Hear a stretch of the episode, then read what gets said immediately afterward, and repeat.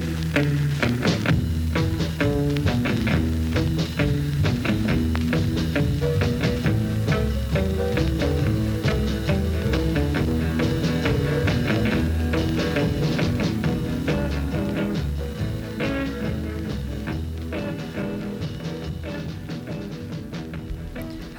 my name is Jack Otway, And I'm Jay Otway, and we welcome you back to another episode of Like Dragon, Like Son. the Father Son podcast, talking about uh, all things Dungeons and Dragons. That's right. And today we are returning to the DMG to talk a little bit about monsters. That's the old Dungeon Master's Guide. And we are flipping open my favoriteest section in the back, the Dungeon Master's Workshop, which really should be called the Advanced Dungeons and Dragons section for people who are awesome. You know, pro players only. That's a Uh, very aggressive title. Yeah, yeah. So if you're just starting out and in D and D, you know, Just quit. Yeah, this this isn't for you. This this stuff's too No, no, challenging. no, no. You We're know, joking. what You were just saying to me the other day. You're watching like you were like you'd read various D and D articles that would sort of pop up in the news feed, and you go, "Why do I get nothing from these articles? Why is there nothing in it that Okay. surprises me that I either know it already or they're wrong?" I didn't say. And I, so I, I think I, I did say it like that actually, I but I was being more dramatic, perhaps. I am. I'm just saying now that if you've come to this episode, that's not going to happen, right? Today, you're not going to say, oh, "I didn't. I already knew all the things those guys were saying," nor are you going to say those guys are wrong. You're going to come away going, "Damn, that's insightful stuff. I learned something today. That's some like deep, deep wisdom." Uh, Uh, yeah. So we are we're rolling high on our Arcana check right now. Um, as we delve into the lore of messing with monsters. So so this um this episode uh, sort of was born recently um, at our tables, where our players, bless their magically enhanced little hearts, are really kicking the butts uh, of our big bad evil guys, our Yeah. our our super monsters, our boss fights, um, a lot of things that you know we we're you know they're deadly encounters. We see our ratings above what uh, our our players should be able to handle according to you know the rule books. Um, yet two turns, two rounds later, dead monster. Yeah. Um, I'm astonished every time, but it does keep happening, and we've sort of come to the conclusion that we we gotta spice things up. We gotta change it up, otherwise these combats are just gonna like feel like the party is. Sure, and like uh, it is, it Unopposed. your responsibility to kill the PCs. The PC, the party. That's the goal. Is to just Uh, throw everything kill at as them. many of them as you can. Uh, Exactly. Break as many hearts as possible. No. The boss fight should kill somebody. no, no, no. They should at least go down. I- It's a I- part of the the, the flavor. Sure. I mean, if it if I, I try and never make PC inevitable or like a PC unconscious or death inevitable, but like if the players are kind of being stupid about what they're doing, then I'm ready for it to happen. You know. Yeah. I'm uh, kind of. Uh, we've got a new table rule uh, which my players support as well, where if someone goes down, I roll the death saves in secret, and so they don't know how close they are to dying That's that's terrifying. until they go and check, and it's either too late or they're stable. yeah. So it really encourages people, even if like someone that oh nat twenty or like well of course nat twenty people would know they stand up, but say 19, 18 successes, right? People be like, ah, they could be dying over there. I don't know, you know, and so they, regardless of how dire the situation is, run over and Sure. kill their friends. I um I play a doctor in a campaign that as soon as somebody goes down, automatically drops whatever she's doing and runs, To pick them back disengages and runs. Yeah, that's a Um, nice thing to do. As if she, as My if, players are as the if it- opposite. as if the roles were going to be done that way. Mm. Um, I role play her in a capacity where she would never, for a second or six seconds, uh, delay uh, her her attention, medical attention for somebody. Sometimes my players like all I'll say, look, uh, look, if you shout, it'll wake them up from the sleep. If you just push them a little bit, it, I, I won't even count it as an action. They go, nope, I'm just chasing after the bad guy. And you're like, okay, sorry, Ensign, I guess you're still asleep, you know, or whatever, right? Um, but we we try to encourage players to be a little bit more helpful. But Yeah, I- today's not about the players. We don't care about the players. We want to kill the players. Let's face it, the players at this point, we've got good players at the table, And they've got even better magic items. They're stacked with magic items. Yeah. And yeah, we're throwing we're throwing the book at them and it's not working. So what do you do? What do you do, DMs, when this happens? Well, clearly, you're gonna buff your monsters. Mm. But this is a this is a slippery slope. It's a tricky category, you know, territory. You don't want to You can you much. can easily go too far with this, and we joke about the TPK. You don't really No. want to TPK your party, unless you're an awesome DM. No, and so course we're joking. and so there's there becomes an issue here. Do you want to be that DM who's fudging dice rolls if things start to get too spicy? Um, do you are you keen to just kill everybody? Because I'm certainly not. Um, so, ha- so getting that fine line of making the the fight just challenging enough, or maybe challenging enough that they recognize they're outgunned and run. Even like, how do you? We want to try and get the boss fights to sort of feel, um, so that when they win, they feel truly victorious. Yeah, and it's that around the table, exciting. it's it's always good if around the table you hear that, Quah! you know, or like when you Yeah. like say the how do you know to do this or whatever, that the whole party goes woo, you know, that they killed the big monster. In my case, often a very big monster. In your case, maybe not always. Could be like a mage, could be some goblins. Regardless, combat should feel like, hey, that was kind of, a, you know, took some of my resources, or I felt like I was, you know, putting some effort and, or some thought into it. Because I think people and, can and we're really also talking that. about situations here as well where we're not we're not stacking the board with more monsters Mm, no. because that's always an, an easy way to increase a challenge rating and more likely increase the odds of somebody going down Yeah. because it's easier to corner somebody get them you know the action economy working against them they got multiple things hammering on them um, and you know the the healers or other people might be separated too far away or things Right. like that can happen but if you've got just one big target on the board Mm. right so it's a big boss fight and particularly for your campaigns you've got a huge monster I do. typically.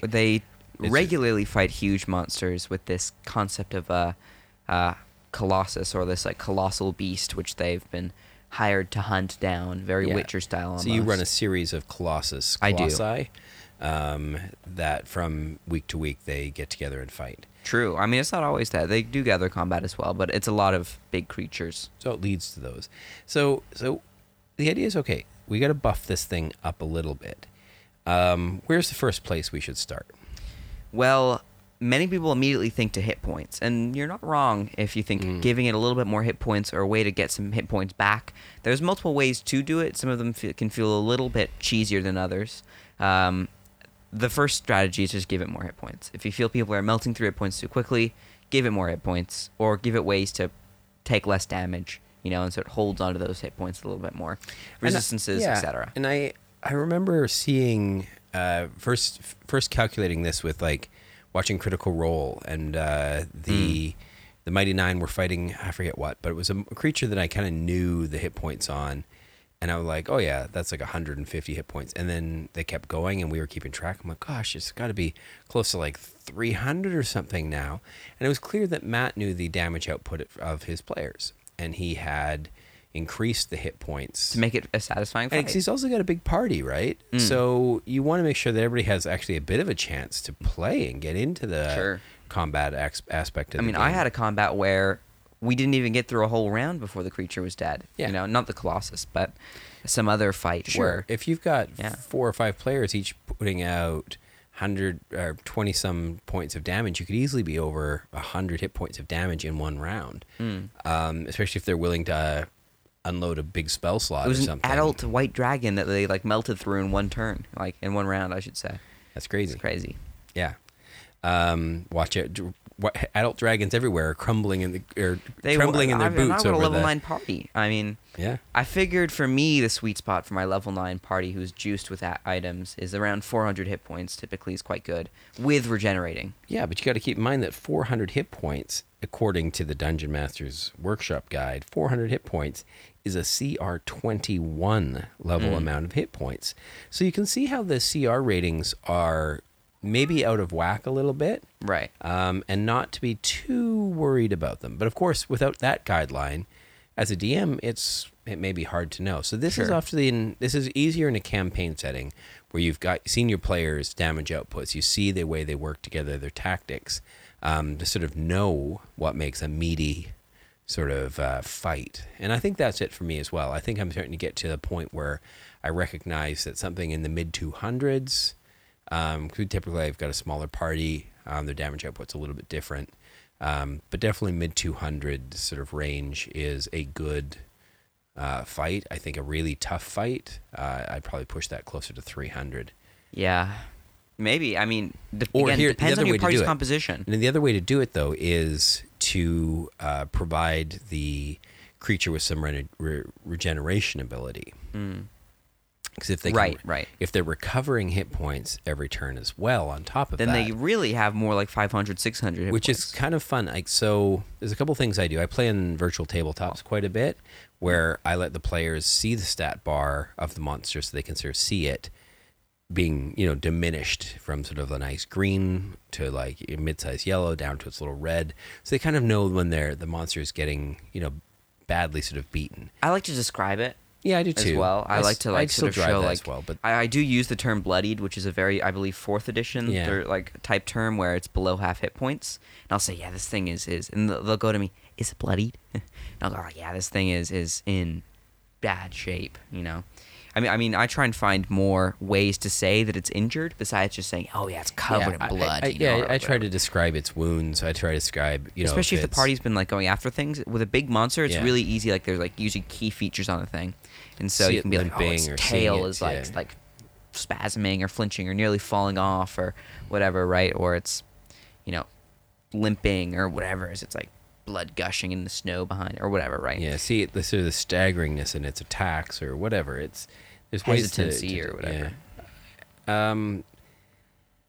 So breathing. so yeah, hit points is an easy way to prolong the fight and regenerating the hit points. But the in Sure. the in the virtual tabletops, so sometimes just to sort of make the players feel like their initial attacks aren't aren't getting very far, Mm. I will give the creature many of its hit points as temporary hit points right so that for the first, you know, 80, 90 hit points of damage they do against it, they don't even see The bar go stat bar moving at all. that's funny and it it worries them, right? It gives them that sense when they first come out in the fight that that this isn't this is bad. This is Mm. not good.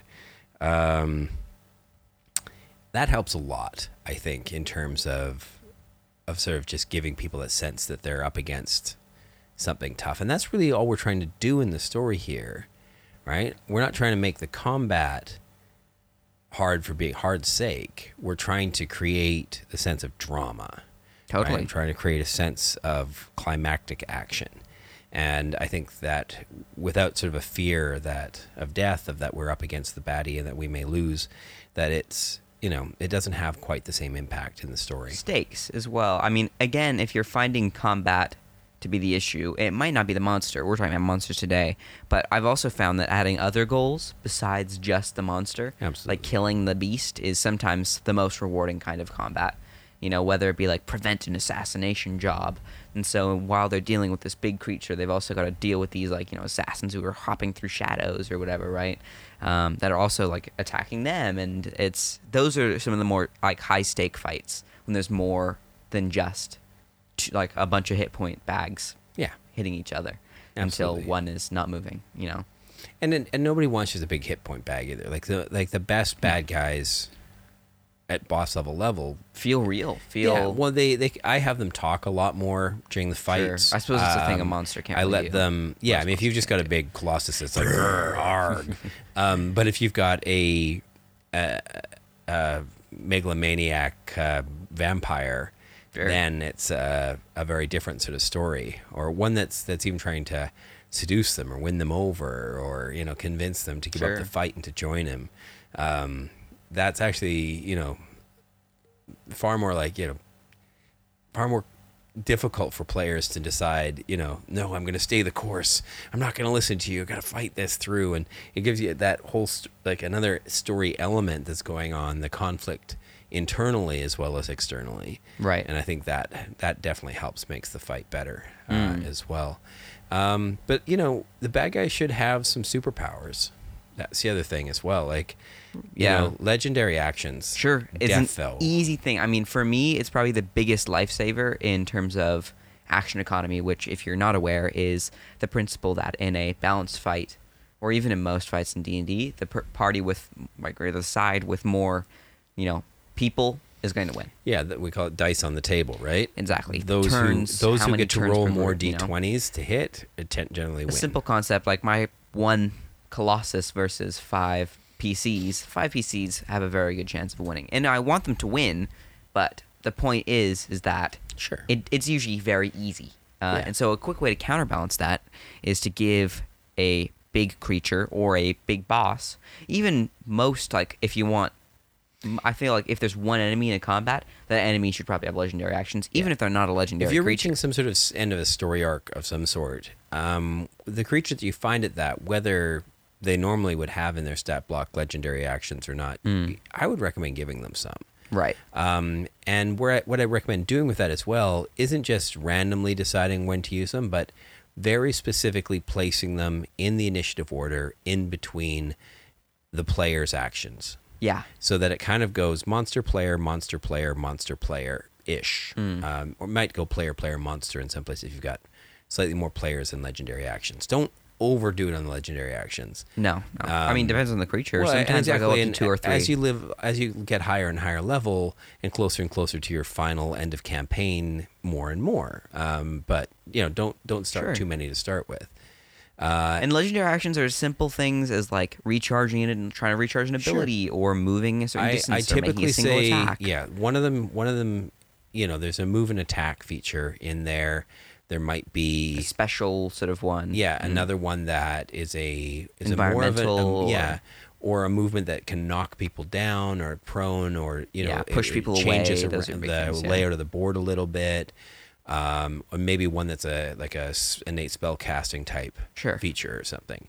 And if you actually kind of have them almost so that they do occur in the same order, although you can mix it up for fun, but have those same two or three things appearing each time, the players figure it out very quickly. Oh, it's gonna, and it's of like if you played a video game, you're like, oh, the b- boss does this, like it moves around and then it does this move, and then the players actually get smart at how to counter those moves. And I think that looks really good on the board as well. Like there's like the players feel like they're tactically smart. They're like figuring out what the you know they're improvising a mm. strategy on the fly. They're working together to overcome you know the bad guys. You know various special powers. That's a lot of fun. Um, and yeah, you're right. Suddenly, action economy gets flattened, and nobody has overwhelming advantage. Yeah. that can make it feel like a bit of a cakewalk, which is kind of we're, what we're trying to avoid. We're not trying to say make your monsters so powerful that they win the fight, because at the end of the day, as a DM, you resign that your all your monsters are going to die. You know, all the villains that you fight in combat are either going to have to surrender or die at some point, Yeah, and that's the, kind of the goal is yeah, to I'm make it fun for the absolutely party. Absolutely fine uh, losing. Like all the time. ninety nine percent of all your battles are going to end with you losing. 99.99. And ultimately, that's kind of you winning, is it not? I mean, Yeah, that's kind I of mean, a given. though. Occasionally, players need to limp away. Uh, Right, I've had that many times, they, actually, yeah. They need to to recognize when a fight is beyond them, and they need to run. Totally. Um, but that should be kind of telegraphed as well. Mm. Um, you know, and, and often that's how you set up the the boss fight is they they see the the big evil guy.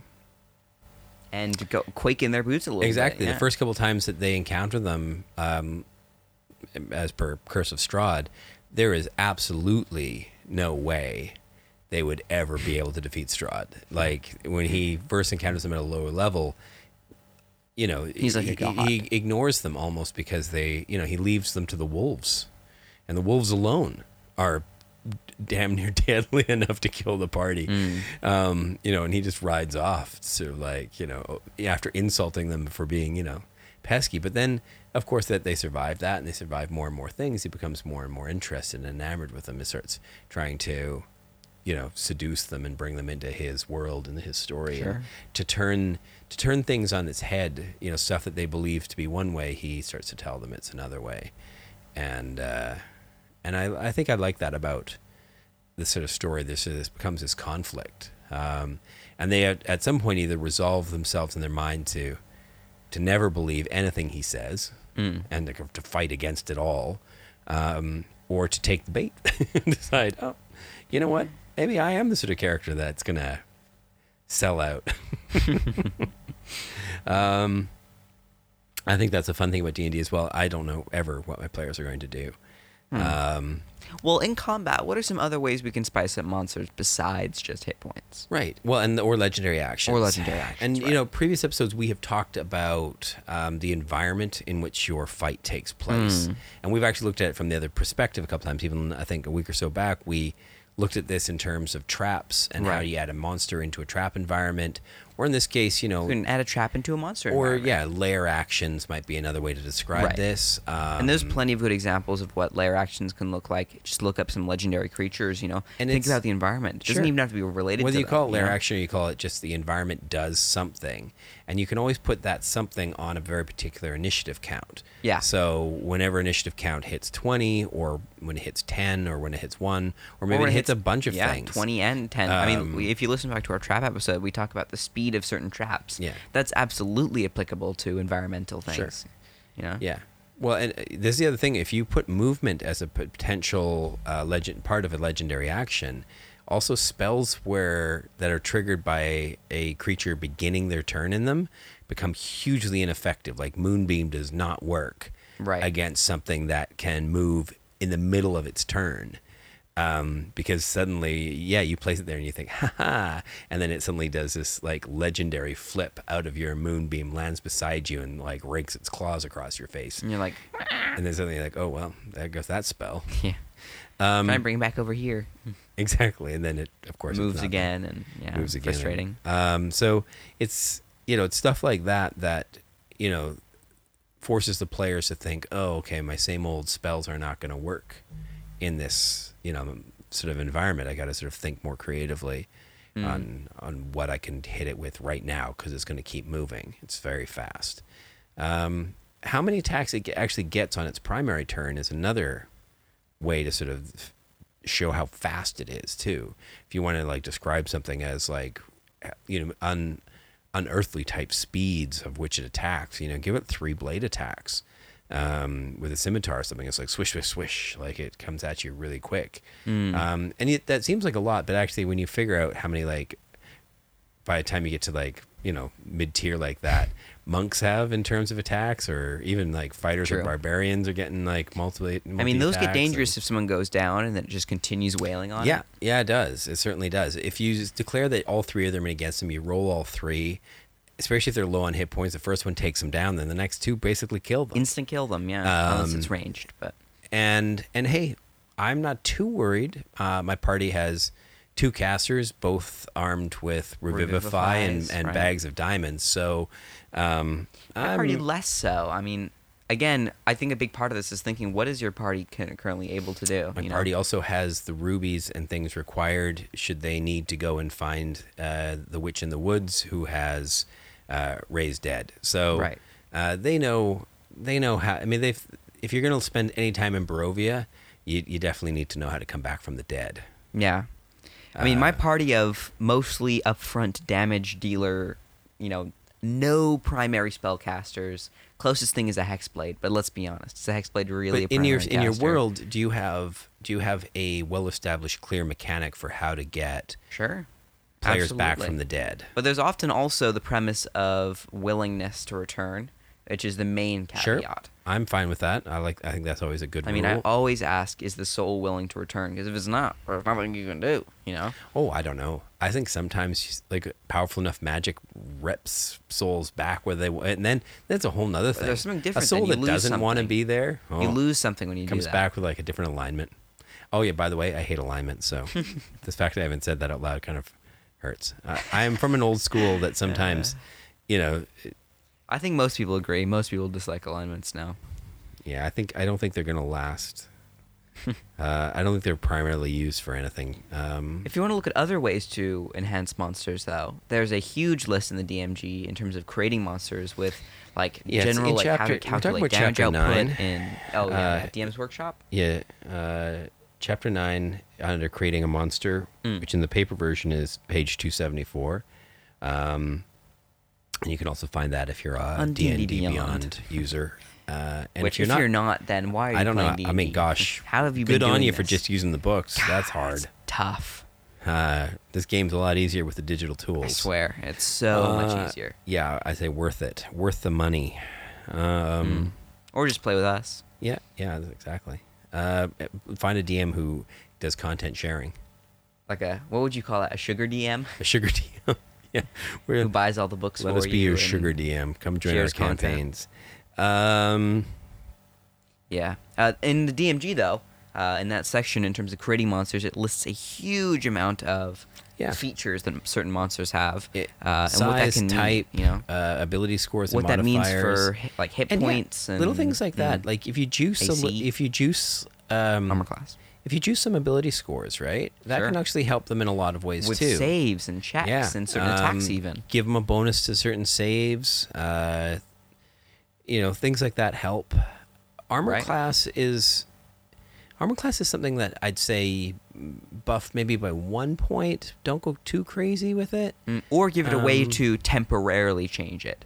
Um, I had things that could burn. It could burn a reaction to try and deflect something, but then you know it opens itself up to, for weakness in some way, or uh, it starts off as like this tough shelled creature, but they start picking away at its shell until it's this exposed, you know, monster that now Yeah. it's got a very low AC type idea. Because if you look, if you look in the guide here, right, monster statistics by challenge rating, nothing goes over AC 19.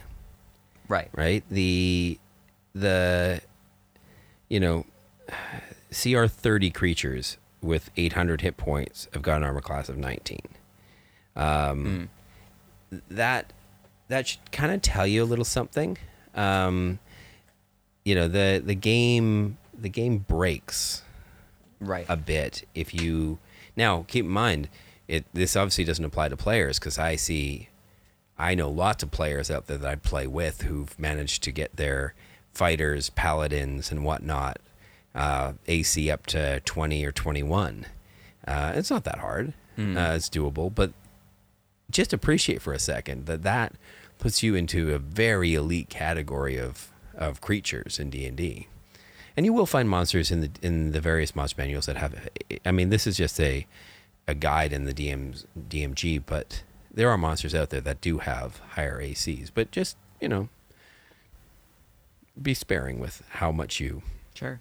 up their AC, especially if they're a, a huge or you know big creature.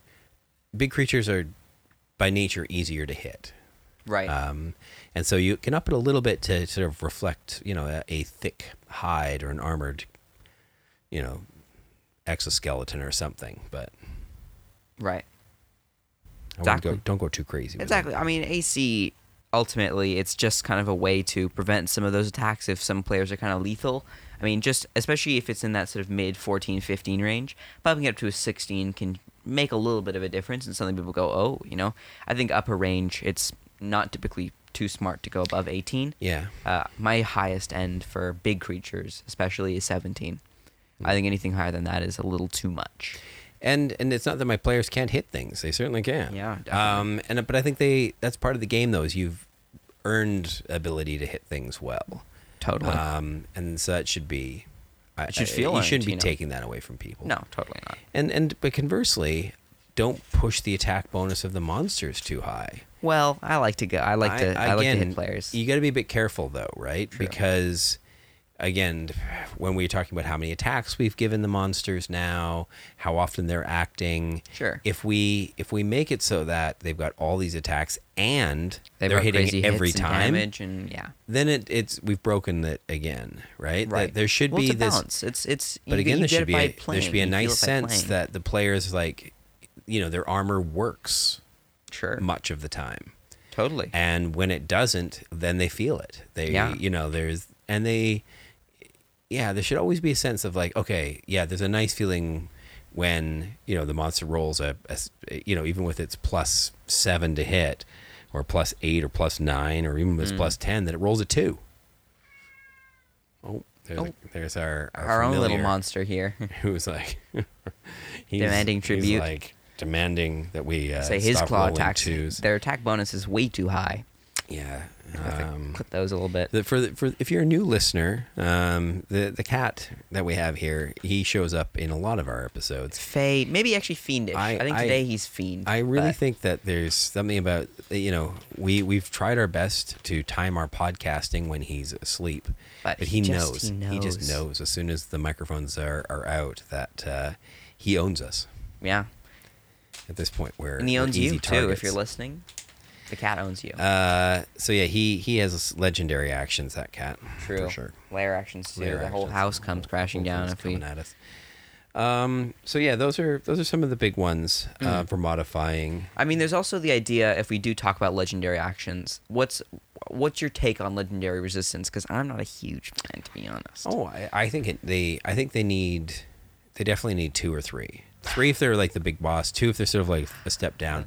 One one sometimes is okay as well because that can kind of take out that Instant turn one polymorph rat, combat over, put you in a jar. Sure. Yeah. I mean, it's. eh, I like it when the legendary resistance makes sense against a particular thing. Um, like, for Okay. example, Moonbeam, Sure. right? Where if my super werewolf, Lugaroo, uh, has Moonbeam cast upon it, it can use its legendary resistance to avoid being turned back into its human form Okay. Fair enough. because this It's whole this whole this whole boss whatever, fight right? is Sure. exactly what we're like fighting the the king of werewolves essentially at this Right. point. So so yeah, no, your little moonbeam spell. Doesn't change me Well, it back. can if you can keep it going long enough and keep trying to and manage to keep hitting it somehow. I, I did mention that it will move out of that space and it'd be very hard to hit with it, but. You know that that that spell worked hugely well early on in the game when they were low level, Sure. fighting against big werewolves that were scaring the heck out of them, packs of werewolves. That spell proved so useful, so so very useful for them. Hmm. Um, so yeah, when you get to the higher boss level fight, no, that same low level spell, surprise surprise, doesn't work so well, and that's cool. That's fine. The druid's like, all right, I got other things now. Like you know, they're they're Sure, much higher totally. level. And yeah, they they can definitely pull off some other crazy things. I mean, heck, they turn into a giant eagle for God's sakes! Like, there's so many like there's so much power in that druid that that because I've basically legendary saved on Moonbeam is not the A end of their deal, yeah. opportunities. It's just ruined that that round for them a little bit. And well, Boo sucks. Your poor druid. He'll he'll make. Don't worry. He'll get over Next it. round you can find something else to do. Yeah. Uh, you got a big, big bag of opportunity there to still try different things. So I think sometimes like legendary resistances, especially if you've got them, like if you you should know your party and you should kind of know, like that sort of you know those sorts of tricks of what the the creature would be like. Yeah, no, you're not. You're not getting me with that old trick. yeah. Ah, that, yeah. Um, Sure, but I it sort of makes me think of like the like Mm. somebody like almost in Star Wars, you know, the weak-minded falling for the Jedi mind trick, but the more like Right, the right. powerful one going, "Yeah, were you trying to do that on me? Really? No, that ain't gonna work here." Right. And I think that's for what I would use them for. Sure. I mean that that's cool, but I think in general the just like me with my big monster saying no to a player's creativity can feel like a little like oh, you know? Like imagine I mean really this is an interesting example where it's debatable. Um, last night's for us Exandria Unlimited that whole one charm person was that potentially a legendary resistance opportunity or not? You know, what? How would things have differed right then if, what like, well, she uses her legendary resistance to overcome the save? You know? Yeah. Well, okay. So uh, I'm not sure if against second level characters, I would be rolling that sort of thing out. Um, I'd Still much- though, this big bad that's so intimidating. Maybe I mean, it depends how how my like like a single first level spell took out the whole encounter. Like, I guess. is that what legendary resistance really is for? You know? I guess it depends how railroady or sandboxy. Sure. Um, if I'm running a very tight sort of one shot type style thing, um, I, I go, might no. I might kind of railroad them into getting to their destination in that wagon or whatever. Um, and but if it's a bit more sandboxy and we're playing a bigger campaign, then yeah, that's kind of a cool way to sort of demonstrate your fey abilities to, you know, sure. schmooze people out of things. Of I mean, I'm not- Fawn would be able to do that. That's Sure. very. She's very, or a, a satyr. She's a Satyr. I mean, she says faun, but I believe it's yeah, satyr. yeah. But she's she's done. I get what she's called, like the name that and stuff. Sure. It's cool, and and yeah, some creature like that should be like a little enchantment like that. Oh yeah.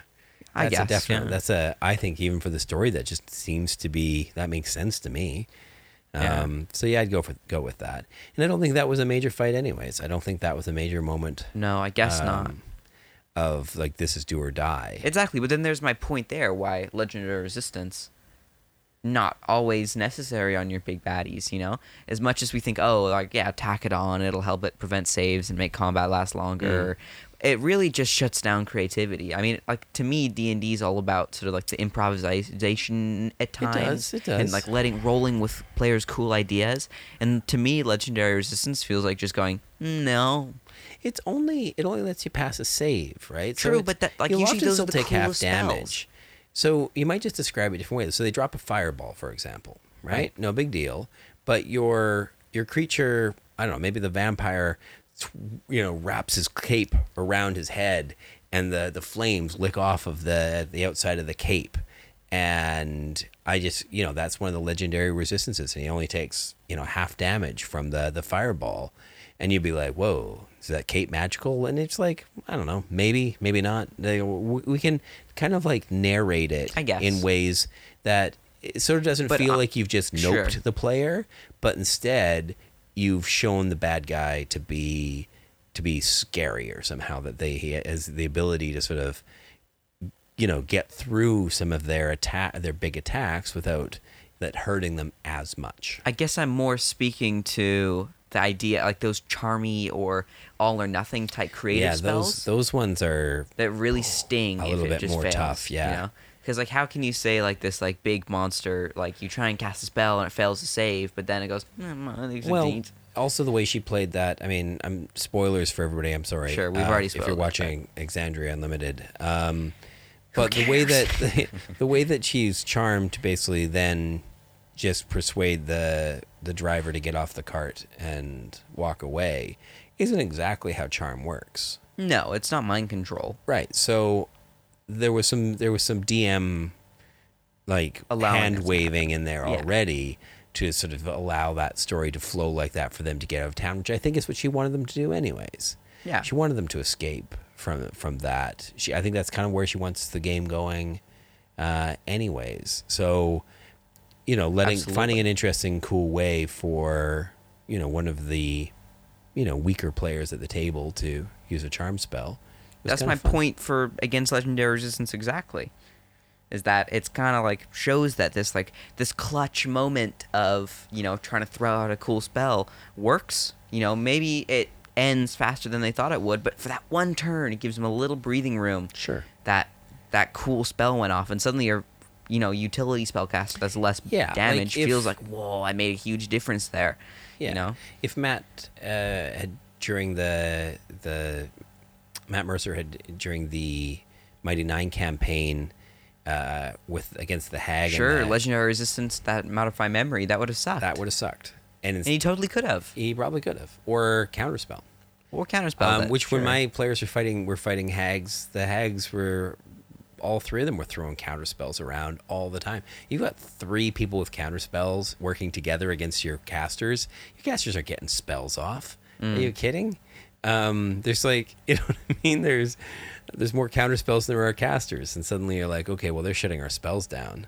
Um, and of course, then it becomes an attrition, like who's got more spell slots, uh, sort of question. But Right. everybody's burning through them, and then, then you have to see what what kind of damage can we do in in melee Cantrips, yeah. uh, things like that. So, yeah, um, that's the other way. I suppose if they have innate spell casting and can cast a counter spell, That also feels so cheesy to me, though. everybody it, gets like, it though. Everybody can do I it. guess, but why does It's this guy know ways. counterspell? Like, why would my like funny little loser guy in the middle of the woods know counterspell? He probably you know? wouldn't, but your super vampire wizard would.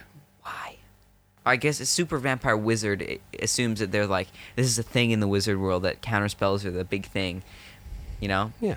I feel like counterspells are kind of like the answer to like that whole like Harry Potter beam fight type thing, but like way lamer because nothing's happening. No, like it's imagine in Harry Potter, everyone's going like Wingardium Leviosa or whatever, and just like "Ugh, nothing's happening, and he goes, "Well, Well- I counterspell you. Well, I counterspell your counter." It's like It ugh, is a bit like nothing's that. happening, you know. Yeah, I know. Um, describe that in in fun ways if you can of spells fizzling, but spells fizzling don't describe well. They're no, not I mean it's fun the exciting. first couple times, but eventually it's just like All right, can we actually have spells go off now? I want to do cool things here. Yeah, it, it's super frustrating for spellcasters, uh, I guess. But hey, But for a DM, I'd allow players still to use counterspell because I love like that moment when the baddie tries to do something. You know, even that Scanlan moment. Oh God, we're spoiling so much. You know what? I, I- I'll save our audience from spoilers further. But yeah, I, I get what you're saying. Like, there's giving players that opportunity to annoy you to no end, but not to annoy them. to shut down much, the you know? monsters. Yeah, Like, ultimately, it's about kind of the adventures being kind of cool. yeah, You know, and I and ultimately that's what we're talking about when we talk about buffing monsters in this. is to give players more of a chance to seem cool. You Yeah. know, to like surmount surmount these real challenges instead of these cakewalks. to dig deeper, to look Yeah. create more creatively at problems. Sure. Um, you know, it's just part of that process of learning to be a better player, to learning to be more creative at the table, to come up with neat, sort of out of the box ideas. Um, and yeah, the, in order to get to that space to be a better player, you need somebody, a, a DM, to challenge you more. So don't be afraid out there to ratchet up the the hit points, um, wear down the players a bit more. Uh, you know, give them make it a little bit harder for them to get through that boss. And and yeah, I, I think it's okay. A couple legendary resistances to help them survive the first couple turns. Um, well, I mean, if it's that bad, to look to something else other than legendary resistance.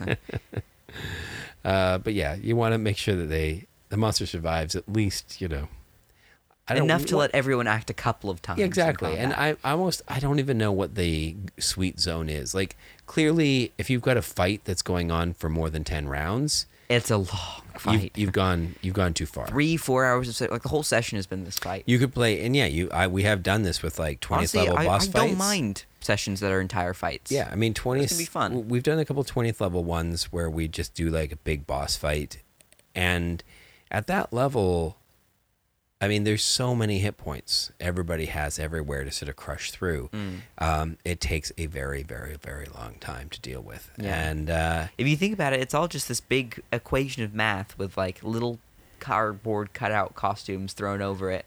it is. and and people telling stories together until the math equation is solved one way or another.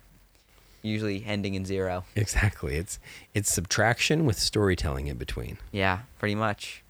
Addition and subtraction. Isn't that kind of silly? It is. It- All right, folks. If you if you weren't good at ma- at addition and subtraction before you started playing D and D, you will be eventually. Eventually, although I will say some of those fives involving nines, sevens, or even like seventeen damage across like you know one eighty three hit points. What's uh, uh, it's a little hard sometimes on my little brain You'll, during the you'll summer. get you'll get it. You'll get there. if you go in the hundreds and you're like dealing like certain It- 25 across you know things that then go over it's it can be a little tricky sometimes and sometimes i like just like for the sake of like quickness like think i think it's pr- it's probably that that's probably what the subtraction is it's probably that if you're using online tools, obviously math is being done for people, which I think is why some people really love also playing virtually. Um, I, I had a DM actually that we play at a table with the, again these days, and he insisted last week because last the time before, some people were using the D and D Beyond dice rollers on their phone. right he and wanted he's, he's bring banned it. dice. He's like, you got to have physical dice at the table again. does he have physical dice for other people or if, not if they don't but i know everybody at the table does like uh, multiple sets but they did just weren't bringing them they're just like oh yeah we we, we can do digital and he's like no no digital dice you got to roll real ones at the table my players like to roll real and, dice and it does I mean found. you have to do some math at the table um, True. and But I, I often find when like almost all my players are big crit people, which is kind of a nightmare half of the time whenever you see that 19 or 20 come up where people like get like 10, 12, 13 dice just and let just them dump them. just let them double the dam- damage it's just easier I sometimes I do that if it's like getting a long fight and they get another crit. I'm just like, just double it. Just don't roll all of it again. Like for the first time, I like every, I let everyone do like one or two big crits. Yeah. You know, because like there's something kind of satisfying about all those little Dumping math on the dice, going yeah. around. And then everyone like helps like in like it's like a team effort. Like we like divide the little sections. Like oh I'll do the d8s and someone else does like the the d6s or the great sword damage and the or whatever right and put it all together. And it'll be like ridiculous 70, 80, 90, 100 And- sometimes and look, damage. If you're not if you're not good at being able to do this math in your head, I mean, I feel like I got good at doing this sort of math in my head because I played a lot of role, Right. tabletop role playing games as a kid, and and there was just a pressure at the table for all of us to be able to to do the math really fast. I think we Mm. just got good at it.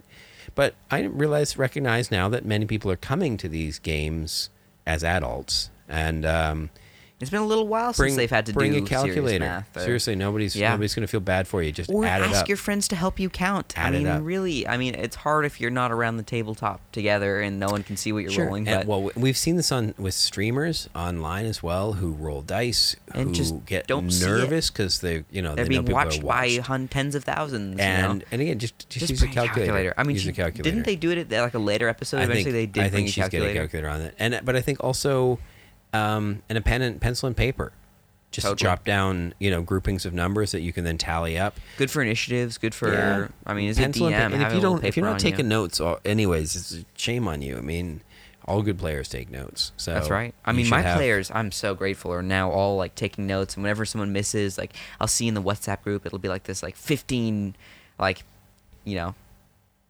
notes of like 15 different little points of things that happened in the session. I'm like, wow, they were really paying attention. Jeez, that's nice. That's great. Uh, It's yeah. my favorite thing. You, you, if if as a DM, it's nice when you mention something and somebody Mm. like flips back on their notes and they know the answer to it. Mm, That's like yeah, the yeah. best. Um, and be that guy at the table. If you're a player out there, know the answers to the the DM stuff. Pay enough attention that the DM doesn't have to like give it all to you again. Mm. Um, but also, if you're DM and you've been playing a campaign for two years, Expect people to not be able to remember everything. remember it. Yeah. You know, it is a game. We're not pros.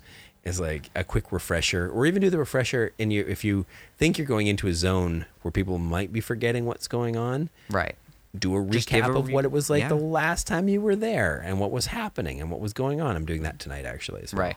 Last time Just you were little here, yeah. this is what what happened, and so they all go, "Oh, right, Right, right, I right, right. forgot. We we may not have left here as the bestest of uh, guests." Totally. I mean, uh, there's many times where my party has to backtrack to a place they've been before, or a place from their backstory, even that Yeah. the whole party hasn't seen, but maybe they've seen before And little private sessions I run with them. when you show up game, someplace you know? that they know you and they don't like you. right, exactly, and you you you can have a little fun with that. Yeah, Yeah. yeah. That's there's going to be some persuasion checks. All right, folks. Thanks for joining us for this week's episode. We took a little break for the dog days of summer. Yeah, well, it was Um, sort of a technical difficulty. also some difficult- technical difficulties, But we're over that now, and, uh, expect perhaps a double feature. yeah, maybe we'll, we'll see if we can get another episode up sooner rather than later. Um, there is D and D live this weekend as Ooh, well. that's right. So we may be distracted by that, but it's summertime, so we're just gonna relax Play little. some D and D, folks. Exactly, which we is what we're doing lots of right now. Yeah, tomorrow And, I've got a game. You've got a game tonight and tomorrow. Yep. It's uh, so it's good. Usually we've got like this weird thing where it's like you've got games and I've got nothing, and then I've got games and you've got nothing. But right now we're sort of both in a good Yeah, zone. we got a lot. There's a lot of lot of D and D happening Summer of. D&D. It is. It's a big summer. Uh, Yeah. So I hope you out there in Radio Land are also having a big summer of D&D. I hope this podcast has given DMs out there something to think about, and uh, we'll see you next week. Bye bye, everyone.